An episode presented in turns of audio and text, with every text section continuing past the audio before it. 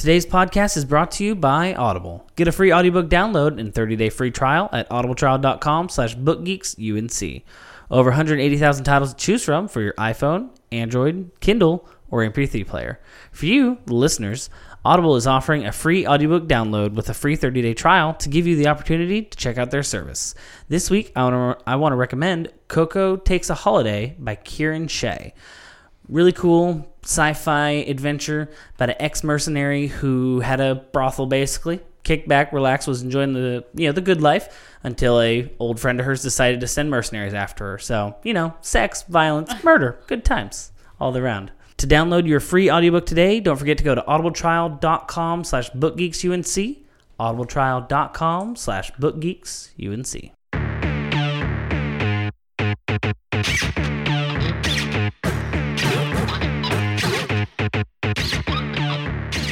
Welcome to Book Geeks Uncompromised. The entire series. I don't know what it was about this book. I just I loved it so much. How do I know more about it than you do? And it's your number I'm one book. bad with names, okay?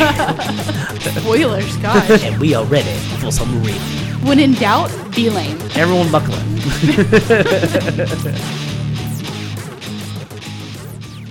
Welcome back to Book Geeks Uncompromised, where we make reading less solitary. This is episode 82. I am Dani here, joined with my co host Greg. Yep. And today we are going to be reviewing The Mermaid by Christina Henry. Now listen, listen, listen to this. Hold on. It's just us.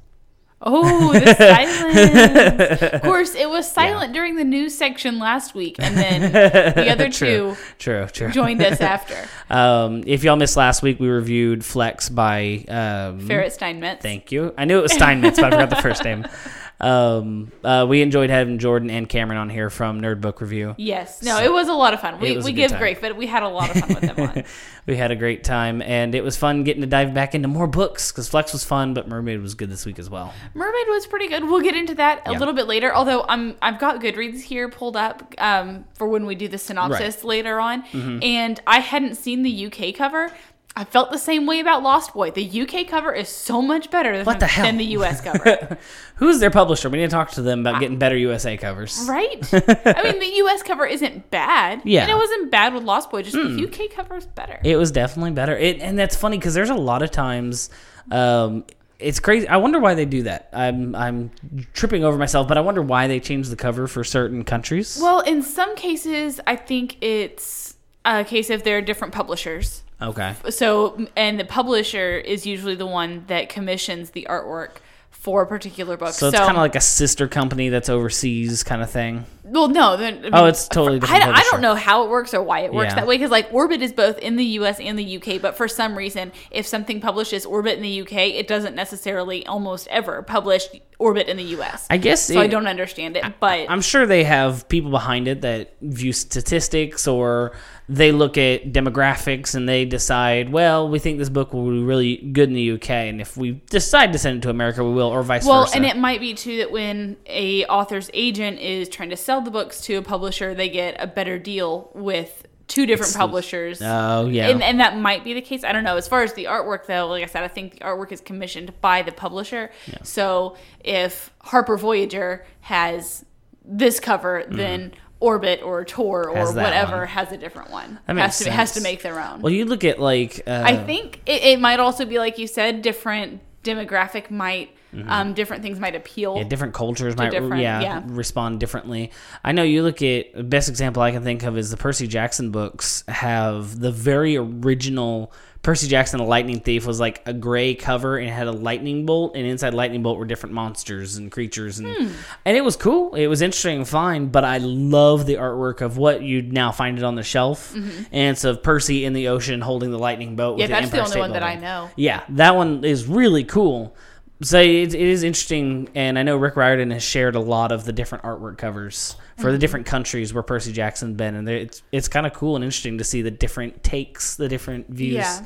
Some of the artwork is awesome too. Well, and I like I've noticed some with UK covers, Mm-hmm. even though stories are separate are completely separate. Like Brandon Sanderson's do this too. Mm-hmm. Um, the UK covers almost follow the same theme, Oh, I know, and I love even though it's like different series, completely different stories. love the Stormlight Archive UK covers. well, the Mistborn covers are very similar. Oh, are they to those, yeah. Oh, very nice. Oh, Yeah. I love it because you look at like because I know the one I have on my shelf for sure um, is the second book. Words of um, Radiance. Yeah, Yeah, Words of right, Radiance. that's Um, I have that one on my shelf, and it's like just having them next to each other is such a They're stark contrast. different, A very yeah. white cover versus the very colorful, really cool one Words of Radiance has. They're both awesome, and I love them. Mm-hmm. So basically, what I'm saying is keep the artwork coming. So, in case anybody couldn't tell by Right. our rambling about other things, there's like no news this week. I What are you talking about? Nothing. Like, I mean, the only thing I think that came up this week was the British British Fantasy Society um, announced their short list Hmm. for all their various things. Uh, I think it's going on to a jury stage, so Nice. it's past the voting stage. I mean, there there are a bunch of different sections. There's stuff from just best anthology, best artist, audio collection, uh, graphic novel, best fantasy novel, best film.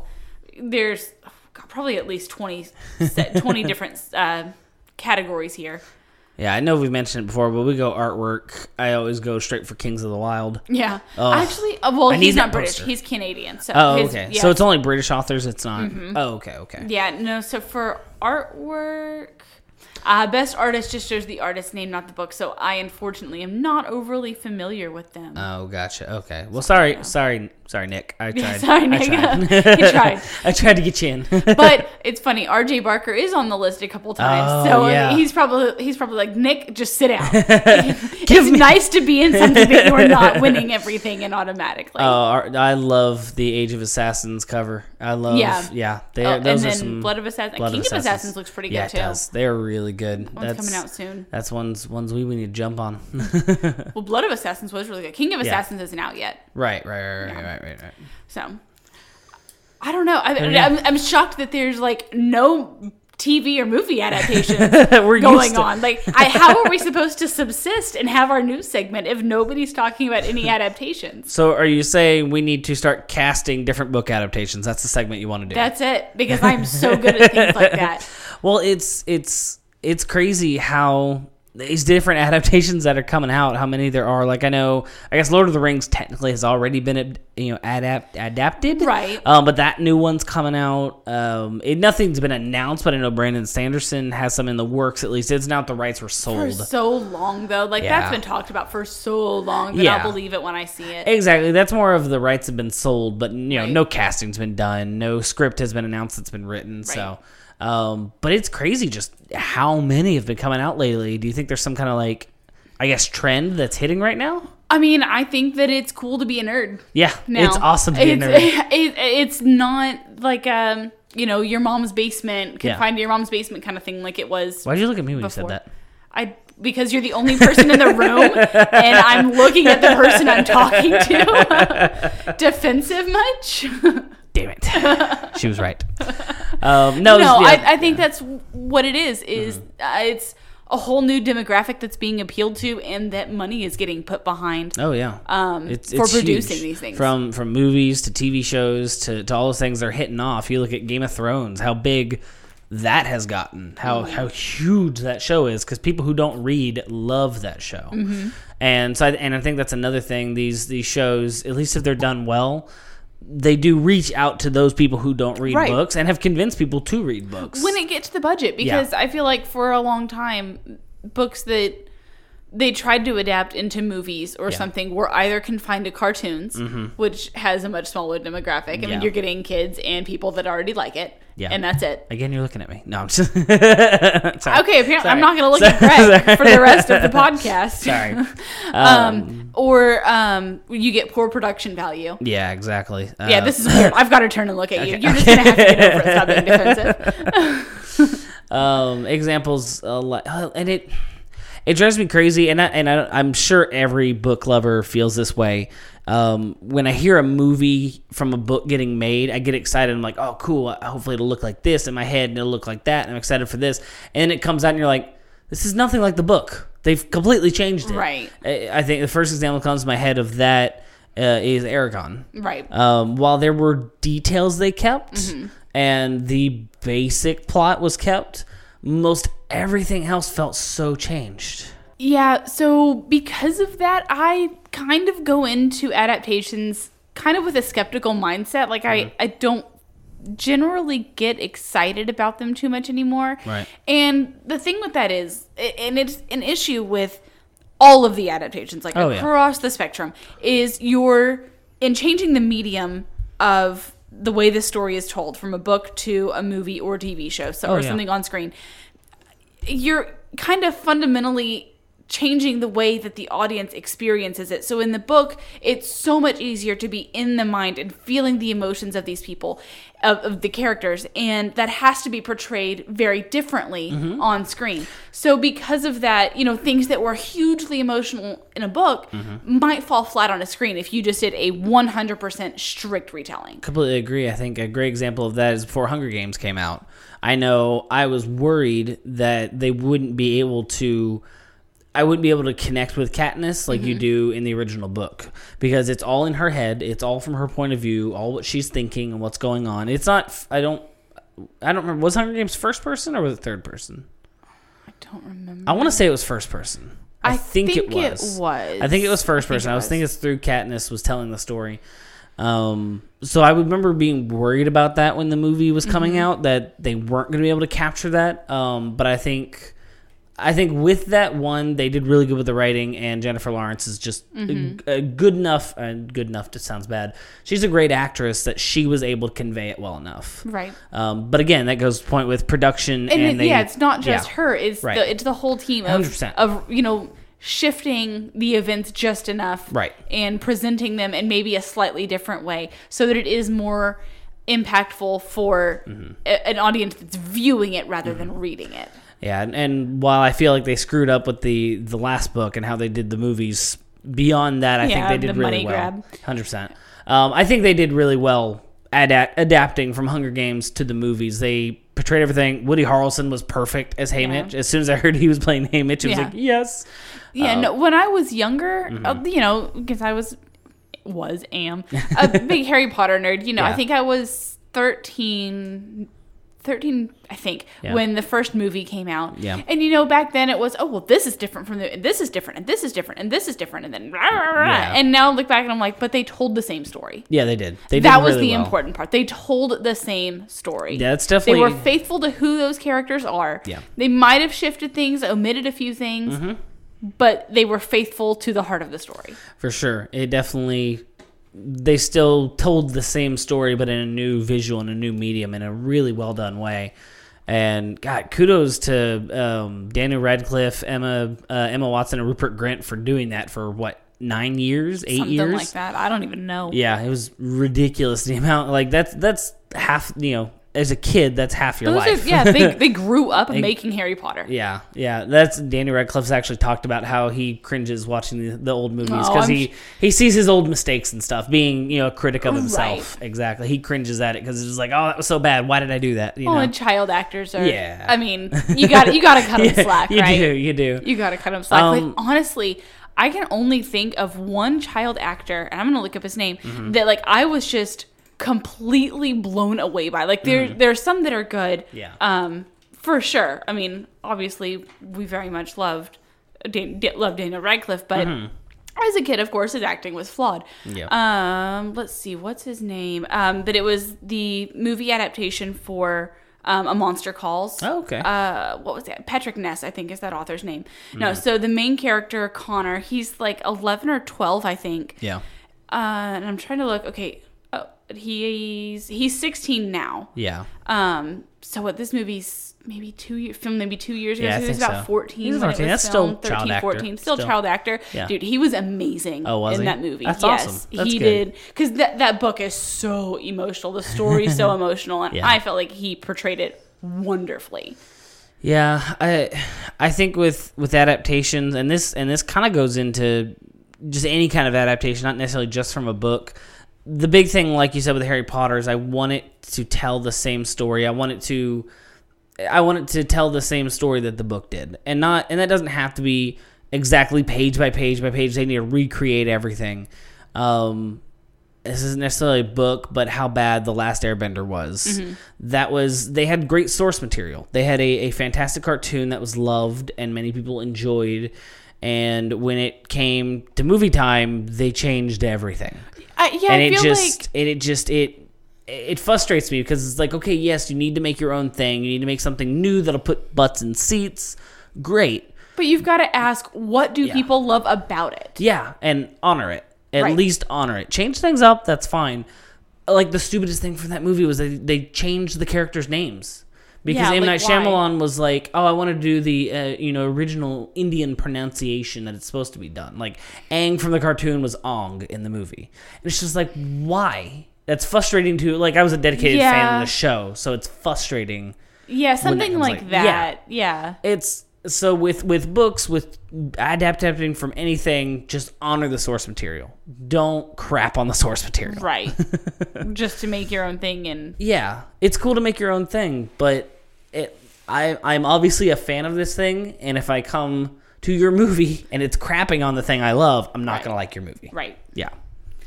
Rant over. Rant over.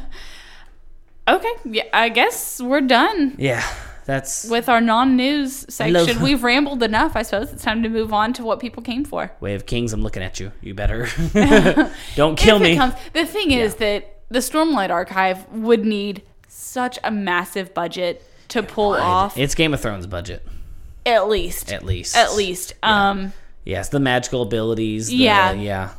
you need you- that would need a massive budget. So.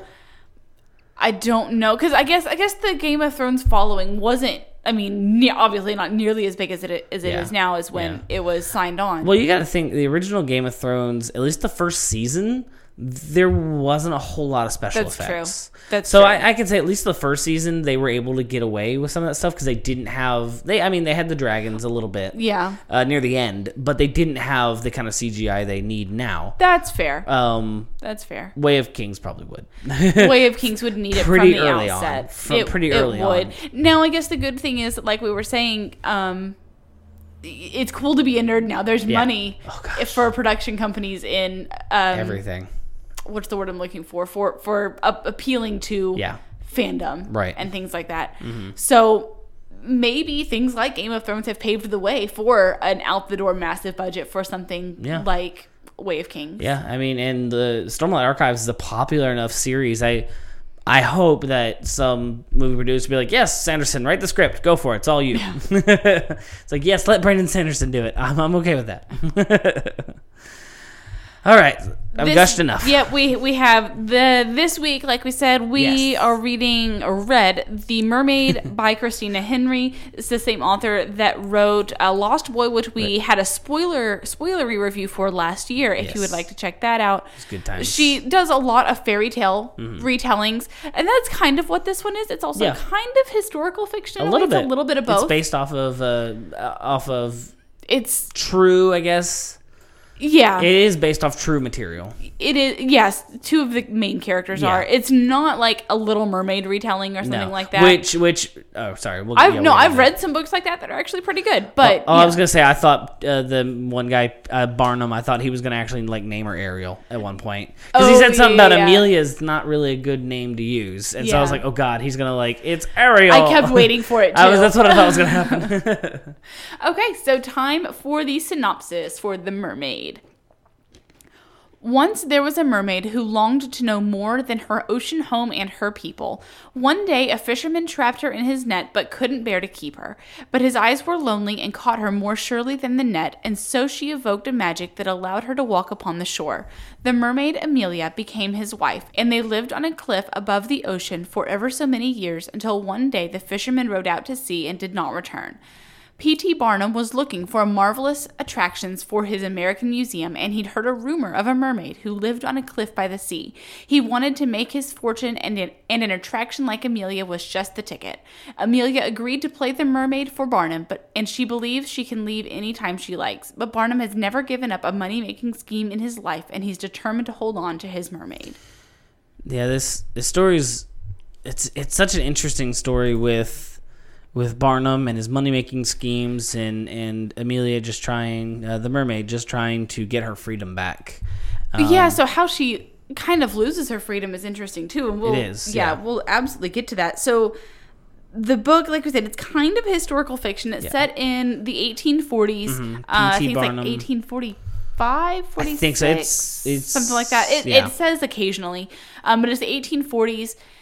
And I want to say P.T. Barnum was in in real life one of like the founding fathers almost of circuses of the traveling circus. He was an American showman, politician, and businessman, remembered for promoting celebrated hoaxes for for founding the Barnum and Bailey Circus. Yep. Um, as well as I want to say at the end of the book, uh, the author did say something about the Fiji mermaid. Yes. Um, and that the Fiji mermaid, which in the book is what uh, Amelia That's what is they call called, Amelia. Um, that it was an actual hoax that P.T. Yeah. Barnum did. Yeah.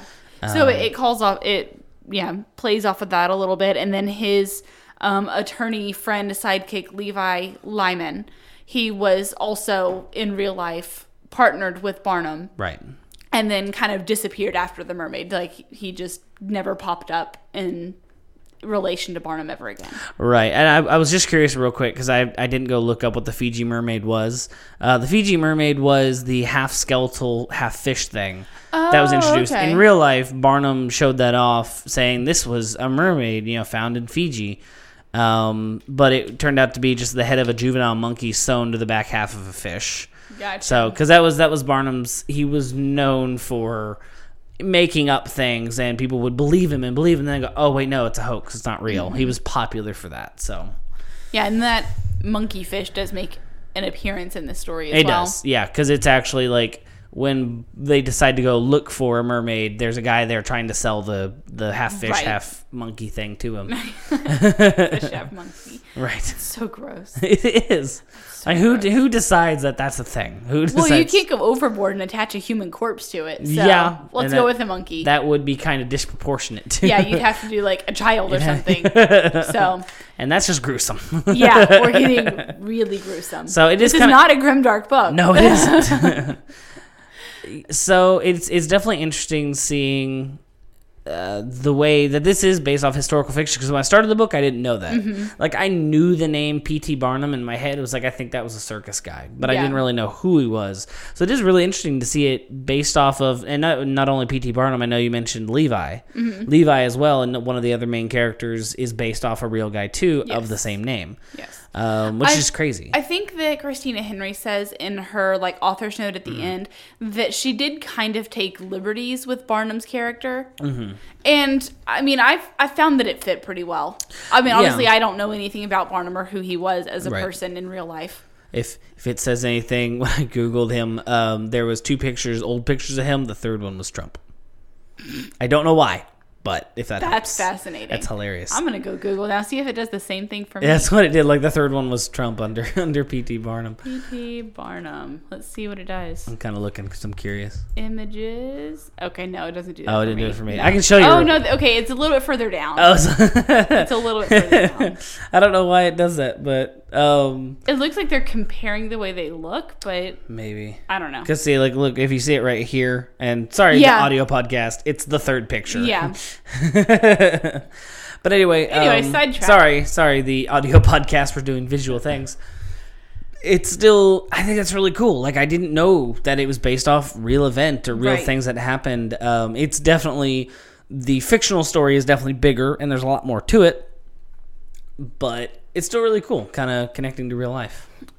Okay, so we okay. I guess we're already on the topic of Barnum, so let's yeah. go ahead and talk about him. Yeah. Um. So he's pretty much exactly what the synopsis makes him He's sound like. He's a salesman. He's looking for the next big thing that's going to make him a couple bucks, hopefully more than a couple bucks. Right. And hey, there's a woman that might be a mermaid, and this is set in a period of time where slavery still existed in the U.S. Yep. Uh, it does take place in New York, Yep. so there's no slavery in New York, but it is something that they kind of live beside. Yeah, it's it's definitely there, um, and it's interesting, and it's one of the reasons. It's funny because I didn't like P.T. Barnum, but I understood him and I understood his character, and I think that's what you're supposed to do because he's he's very money hungry, but at the same time, it's not. I don't know. It doesn't feel like it's greed. It feels like it's more of a pride thing. It feels like he's definitely more. I want to get the one over on everybody. It might be both. Maybe a little bit of both. Okay. Because he, it wasn't just about the one over. It was also constantly about ticket sales, ticket Oh, sales, yeah. ticket sales, and oh well, that's going to cost me a fortune. And I just Oh. bought you all these dresses. That's going to cost me so much Oh, money. I mean, the- it was constantly penny pinching. There was one part where they talked about Levi was talking about um, hotels. Mm-hmm. Whenever they went with Amelia to Brooklyn at one point, you know they didn't they didn't live in a shabby they didn't stay in a shabby little hotel, but it wasn't you know super nice and everything. It was just it was cheap one that Barnum could find. And Levi said something about now if she had been the mermaid and she was popular and out there, he said we would have been in a five star, gotten Yeah. anything we wanted because it's all about showmanship for Barnum. right. And uh, what I like with this character is he does have a backstory. He's not just oh he's the money grubbering you know money grubbering greedy guy. He actually kind of has a reason for being the way he is. And I don't know. I liked it, but I didn't like him. Like you're I not mean, supposed to you'd- like him. You'd have but to argue that he's, if not the villain, Yeah. then He's definitely a symbol of villainous concepts, Yes, maybe, which 100%. we'll be getting into because there was Yeah. like some racism, sexism, Yeah. the concept of owning people, gender rules. Yeah. um, yeah, gender roles for sure. So He- in that way, I think he was kind of yeah, he did personify it. So in that way, though he was villainous, I think he was well written as a dynamic character. That he had this backstory that Yeah. you could kind of sympathize with, Yeah. but At- still not like him. At the same time, like that, when he did his backstory, it's like, okay, I could see it. The next thing, what a fucking douche. You know, you're just, you're, you're just like, all right, you had me for a second, and then you said that. then, then you ruined the second. Second's over. Good Second- feelings gone now. Good feeling's gone now. so he, yeah, he was, he was well done. Yeah. Um, moving on, I guess we can move into Levi. We've talked about him a Okay, little sure. bit. We'll save Amelia for last. Yeah, Main main point of view character for main last. For last, uh, Levi is kind of interesting because he's kind he's the middleman. Yeah. he's uh, he kind of gets feelings for Amelia uh, early on, Mm-hmm. and he becomes the buffer between Barnum and Amelia, and Right. he's trying to help her, and he's trying to keep Barnum happy at the same time. Um, he definitely personifies and shows off the the passiveness, I guess, of the good people who do see the bad in the world, Yeah. but they just roll with the punches. They don't they don't try to fix it. They instead go, "This is how it is. I'm just you know, it is how it is. Don't you? you we can't change it." Maybe it's the lack Yeah. of things that are really known about Levi Lyman in real life, but I felt like his character was not as well crafted. I think so. I mean, he wasn't bad. Yeah. He, he wasn't a bad character, and I think that he served his purpose very well. Yeah.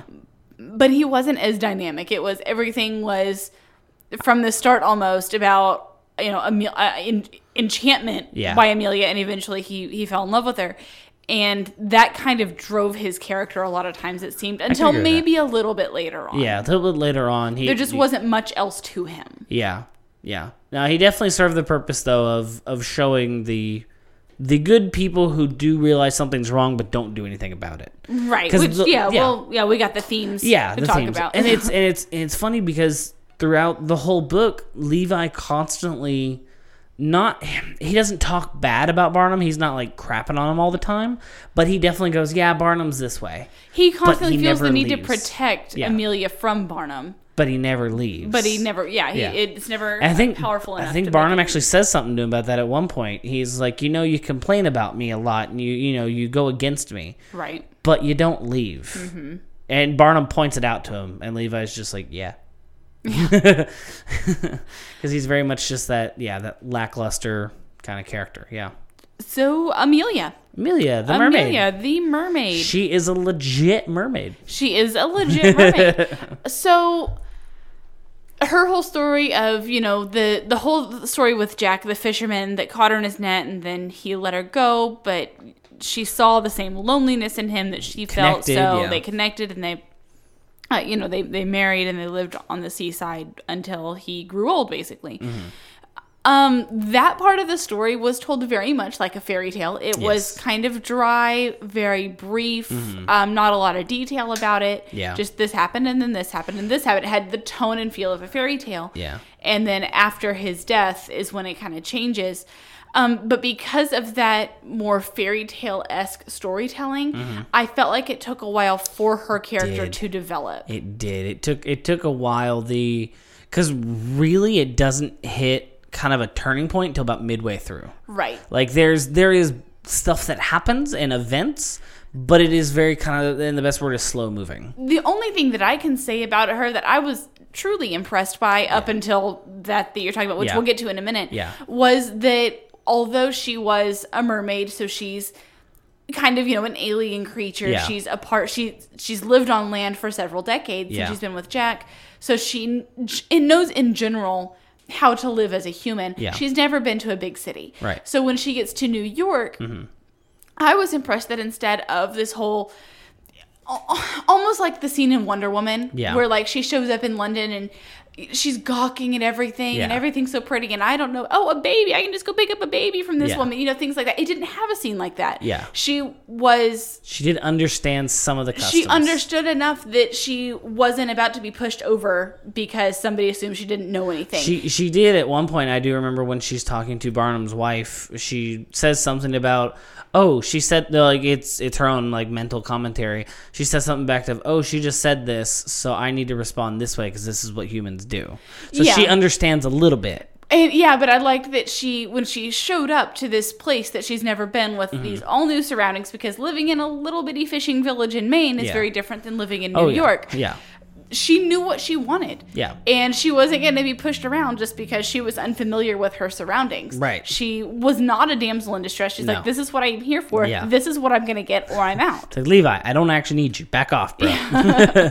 um, one of the things I loved is in the story that the mermaid, her mermaid form, was not a big, voluptuous, beautiful woman. She was amphibious. She was scaly. She Yeah. had sharp teeth. She had sharp claws. She had webbed fingers.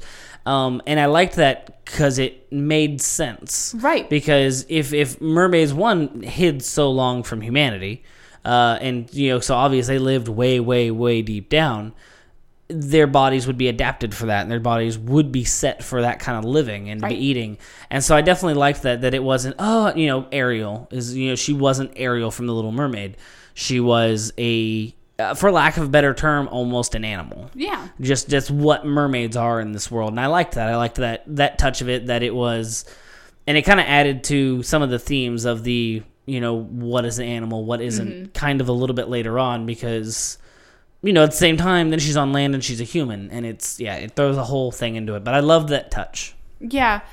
I thought it was interesting that she was so curious about humans Mm-hmm. that she left her people in the sea. And I will say that it doesn't seem like we didn't get many details about Her people. Mm-hmm. her, her about her people, her family. Any are they nomads? Do they have a specific area? Yeah. We re- didn't really get any information about them, which was a little bit disappointing for me. But ultimately, it wasn't really part of a st- part of No. the story. no and i think from the point whenever the fisherman whenever jack catches her and lets her go um, she talks about she follows him for a long time Yeah. and so she could go back but she, you know the ocean's huge Yeah. it would take her forever to find him again Maybe. So she does say she swims a long way with Jack, and she kind of she's not paying attention to her where her family is, and so she kind of loses them. Maybe. Um. So, but but I think, uh, yeah, l- like you said, I definitely would have loved to have known more about them, but they weren't the focus. So. Yeah, they weren't the point. It was- no, but she she was so entranced by humans that she left her people Yeah. to be with him,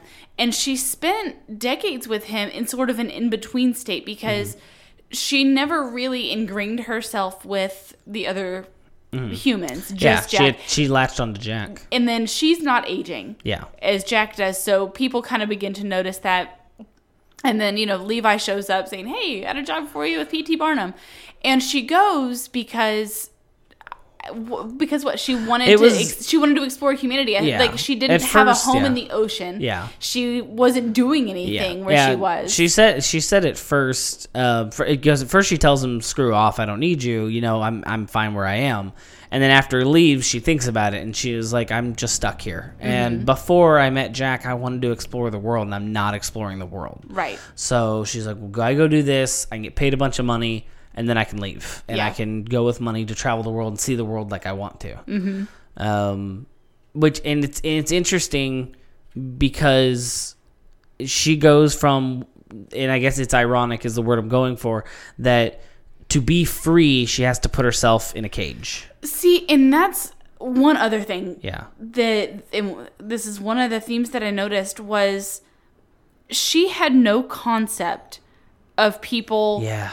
Um, looking at other people as objects. Yeah. Mm-hmm. So I think when she did that, she did that with the mindset that I'm going to show myself to these other people Yeah. and they'll be viewing me, but I am still mine. Yeah. And the first time she got in that Yeah. tank and experienced it, she realized that these people did not see her as a person. And of course, she looked as a fish for most of it. Yeah. She was a human before she jumped in the Yeah, tank. they, like, and see so her, they yeah. see her transform. Yeah. But they don't consider her in a, in a way human at no, all. they don't. They and and Barnum is a product of that as well. Barnum's the same way. Mm-hmm. He views her as as his as his property, His mermaid. as his mermaid, as it says in the synopsis. And yeah, that that first that first showing, like it, it's a culture shock to her. Yeah. it's huge because at first she's not really sure, and she's like, "Okay, let's get this done. I'm, I'm a little nervous, but it'll be all right." And then she does it, and it's like, bam, Yeah. and it's huge. It's Um, this big revelation for her. yeah that yeah yeah that was it, that was a really cool theme that was brought up there Yeah, and I just the way that she never even considered that. yeah as a thing. Like she had talked to Barnum, she knew who Barnum was and Yeah. what Barnum wanted out of her, but she still had no concept that somebody could see her as a thing rather than a person. yeah And I think that that more than anything was why she agreed to it. right exactly She thought I'm just doing a job, but I am still me. Yeah, I am still mine. And I mean that brought up that moment for her because Mm. up until that point in the story, honestly, I wasn't super into the story. It's going really but slow. right then, it kind of kicked off like this explosion of realizations Emotions and yeah. emotions for Amelia that made the book a lot more interesting. I mean, there was. I mean, obviously there was racism was Yeah. a huge part of it. Oh, 100%. You're not the same as me, and therefore you're less. there's i think there's one point barnum basically tells her i was like all right you're gonna be in it for you know the whole day you're gonna be mm-hmm. in the cage just swimming around showing off and she's like what about breaks and lunches he's like you don't need that Yeah. that's gonna that's gonna hurt ticket sales so you don't need that Right. that's very much that v- barnum was not viewing her as a human being he was Mm-hmm. viewing her as his attraction Right. you're a thing that i put in the cage and people will pay to see you Yes. and and so that kind of plays into that that she he him and the viewing public view her as a thing and not a person Mm-hmm. even though she is Right. and that's and that that's kind of cool because it does play on i guess it does it does play on on that in reality like what is It it plays on in general the Yeah. idea of thinking of somebody as an object rather than a person, and that Right. Mm-hmm. applies both in the way of racism, um, both in the way of sexism, uh, and it especially touches on it within a marriage with Mm-hmm. a m- woman is supposed to cleave to her man Mm-hmm. and trust him to make all the right decisions for her and not question him, well yeah and, and just become his accessory basically. yeah and that's and and barnum and his wife are exactly Yes. the the the coin of the Embodiment. embodiment of that because she's sweet she's nice she cares for amelia she takes care of her but anytime barnum's around it's he's the master Yeah. he takes over and she's submissive to him Mm-hmm. and it's it's just because it's that it's that time period that's how things are I mean, that, unfortunately can, and that it's, carries on to today, though. I think does. that it's Oh, very much relevant to today. Oh, 100% still happens all the time, unfortunately, that in marriages, unfortunately, in traditional views, it is seen as the woman is the the home cleaner, the kid, you know, takes care of the kids, does all that, and that's and that's it. And the man goes gets the you know goes and gets the money, and then comes back home and needs to be waited on hand and foot. Yeah, I I don't even think that this book really talked about gender roles so much Mm-hmm. as equality in a marriage. Yeah, hundred percent. I, mean, in whatever that means Yeah. for a specific marriage. It it's explored both in Charity and Mm-hmm. Barnum's marriage, as well as in another relationship um, where the Mm-hmm. Later couple on. gets married later on. yeah it definitely it's definitely an insight and it's definitely cool it's it's definitely cool to see that look at, at how things are now in reality with with sexism and racism because unfortunately those things do still exist there are people who still think you know a guy's better for this you know he he could do this better a woman just ah, you know you stay over there uh, and it's not even yeah. always that blatant or they don't not always aware Yeah. of it even. No. and that is where like you were talking about levi where he came in Yeah. because he's a good person. He is. He's kind. He cares. he's generous. He's trying to do what's best for Amelia. He's yeah. He's trying to do what he thinks is best. He's trying to protect Amelia's rights, not just because you know she's a woman, Yeah. but because she deserves it, and she and he knows that Barnum will try to take advantage of her. yeah. So, but at the same time, he feeds into the perpetuation of some of those themes of um there was some there was some discussion of savages in other nations and stuff and having to bring the word of Christ to them. Yeah. And uh, Amelia asking, well, why? What's wrong with the way they're doing things? Like, Yeah. Why can't you just leave them alone and you do your thing, let them do their thing? Yeah. And well, that's just not the way it's done. Right. And it, it, it goes back to making people objects and Mm-hmm. making them the way that you think that they should be. Right. And because they're not doing the things that you think they should be doing, they're obviously wrong. How dare they? Exactly. Yeah, that is that is definitely unfortunately big in our world today still. and has been for a long time unfortunately. Um I also, and, and maybe this was just me reading into it too much, but I Mm-hmm. also felt a little bit with the whole concept of as soon as she stepped into onto her stage into that tank, Mm-hmm. and suddenly her life was not her own. She Yeah. was followed everywhere. Uh, people always wanted to talk to her and ask her questions and know Mm-hmm. Yeah. what she's doing and Oh, what are yeah. you eating and blah blah blah. Yeah. I felt like there was a little bit of a metaphor there with movie stars Oh, and yeah. TV stars with with once they've been on that screen yeah. then your life is not your own anymore. And see, it's funny because at, at my job, every once in a while, I'll walk into the break room in the morning and TMZ will be on for whatever reason. And I'm outside, I'm uh, literally out loud groaning. Who cares? Yeah, it's It's- it's you, be, you become an object for people's. Well, what are they doing? Well, they shouldn't be doing that. Blah Yeah. blah blah blah. Yeah, it's it's and and Amelia definitely experiences that and deals with it, and Barnum plays that up because because Levi at the beginning acts like he was a researcher, that founder in Fiji, and that was the fake story that they told everybody. Um, so he was a researcher. He wasn't Levi. Yeah, Um, and so at first he was at the same hotel as Amelia, but then once Amelia got moved to Barnum Circus, they made a whole public thing about Barnum buying, you know, buying the Fiji Right. mermaid. well, it just feeds into the whole again objectification of people. Yeah. I mean, it, there's the racism and sexism like we've talked about, but there's Mm-hmm. also the objectification of movie stars and not seeing them as people that are free to leave, live their own lives. They need to do what you want them to do. Right. And their scandals and everything are yours to know because they've been on your screen. I, I, I don't care who Emma Stone is sleeping with. I don't care. I do. Well, No, I'm just kidding. Greg, I follow her. No, uh, it just it yeah, it's definitely crazy how celebrities and what Amelia dealt with. It became every waking moment, everything she did. Like there was there was one part where there was a reporter like hanging from a rope off the roof Yeah. of her hotel and was at her window with a camera ready to go as soon as she opened the curtains and started asking her questions. It just it's it's insanity. So as you can tell, we we really enjoyed this Yeah, story, but 100%. I do think that it has some weaknesses. Yeah. uh, mainly the pacing of, the- of the storytelling. Yeah. Like I said, the slow start. If the fir- first fifty percent, I don't know, it was Yeah. not engaging. I'm glad that it switched gears because that first fifty percent did not have me at all, It where the last fifty percent did. It was it was definitely interesting. I think I I would say I was interested. Um, it wasn't anything I was like, ooh, I want to know what happens next. But it was definitely I did I did I was curious about Amelia. I was curious about what was going to go on with her. Like I said, the whole you know mostly fish aspect when she turned to a mermaid got me excited from the beginning because I was like, that's different.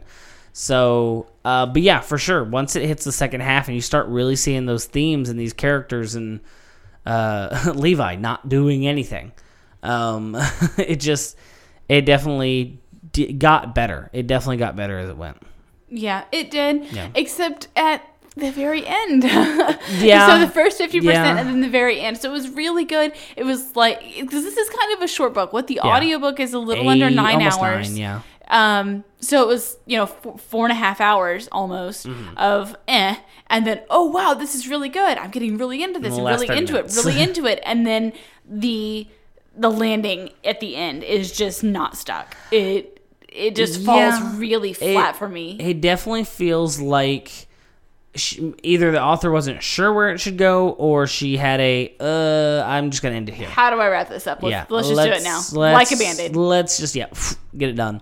Um, which I mean, it was a fine ending. It was okay. Like it, It wasn't. made sense. It made sense. It fit with the story, but it definitely felt Rushed. rushed and maybe not as well thought out. Like not as stretched out, and just kind of a yeah, Yeah. this sounds good. Yeah, it'll work. Yeah, it'll work. It'll cover. Um, but yeah, overall, thoroughly enjoyed it. Yeah, no, overall, definitely enjoyed it. I just, like I said, I felt like it had a few pacing and storytelling issues. It's it's a lot like with her her I don't I don't know if Lost Boy was her first book. But No, it was not. Okay, the first book that we read, uh, Lost Boy of hers, it's it's an interesting style. I definitely like the style, and there's definitely a deeper meaning to her books and her See, stories. Lost Boy for me was fast paced through the whole thing. It was Like the entire time, I was, I need more. Next page, next oh, page. it 100 percent was. It was well paced. Um, but yeah, just I mean, I mean the underlining meanings and what is Yes, going on. yes. She's really good about putting those in the books, and I, and I and I love, I love reading it and then going, oh, It's a book that makes you think a little it does, bit. and that's great. I It's a love. book that uh,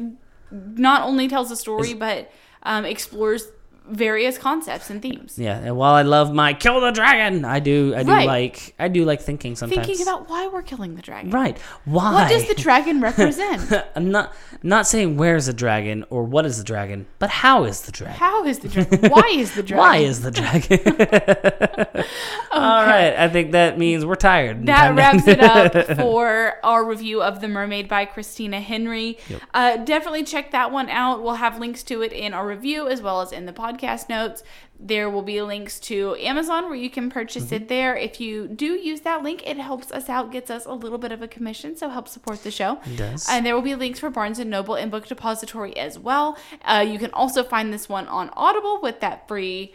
Uh, Book Geeks, Book Geeks UNC. Audible trial, audibletrial.com Dot com slash Book Geeks UNC. Yes. 30 free days and one free book. Try out that book you've been wanting to. Absolutely. So next week, I think I don't know why we didn't do this this week, Yeah. but we're going to be reading "Where Loyalties Lie" by Rob Hayes, the winner of the most recent round of SPFBO.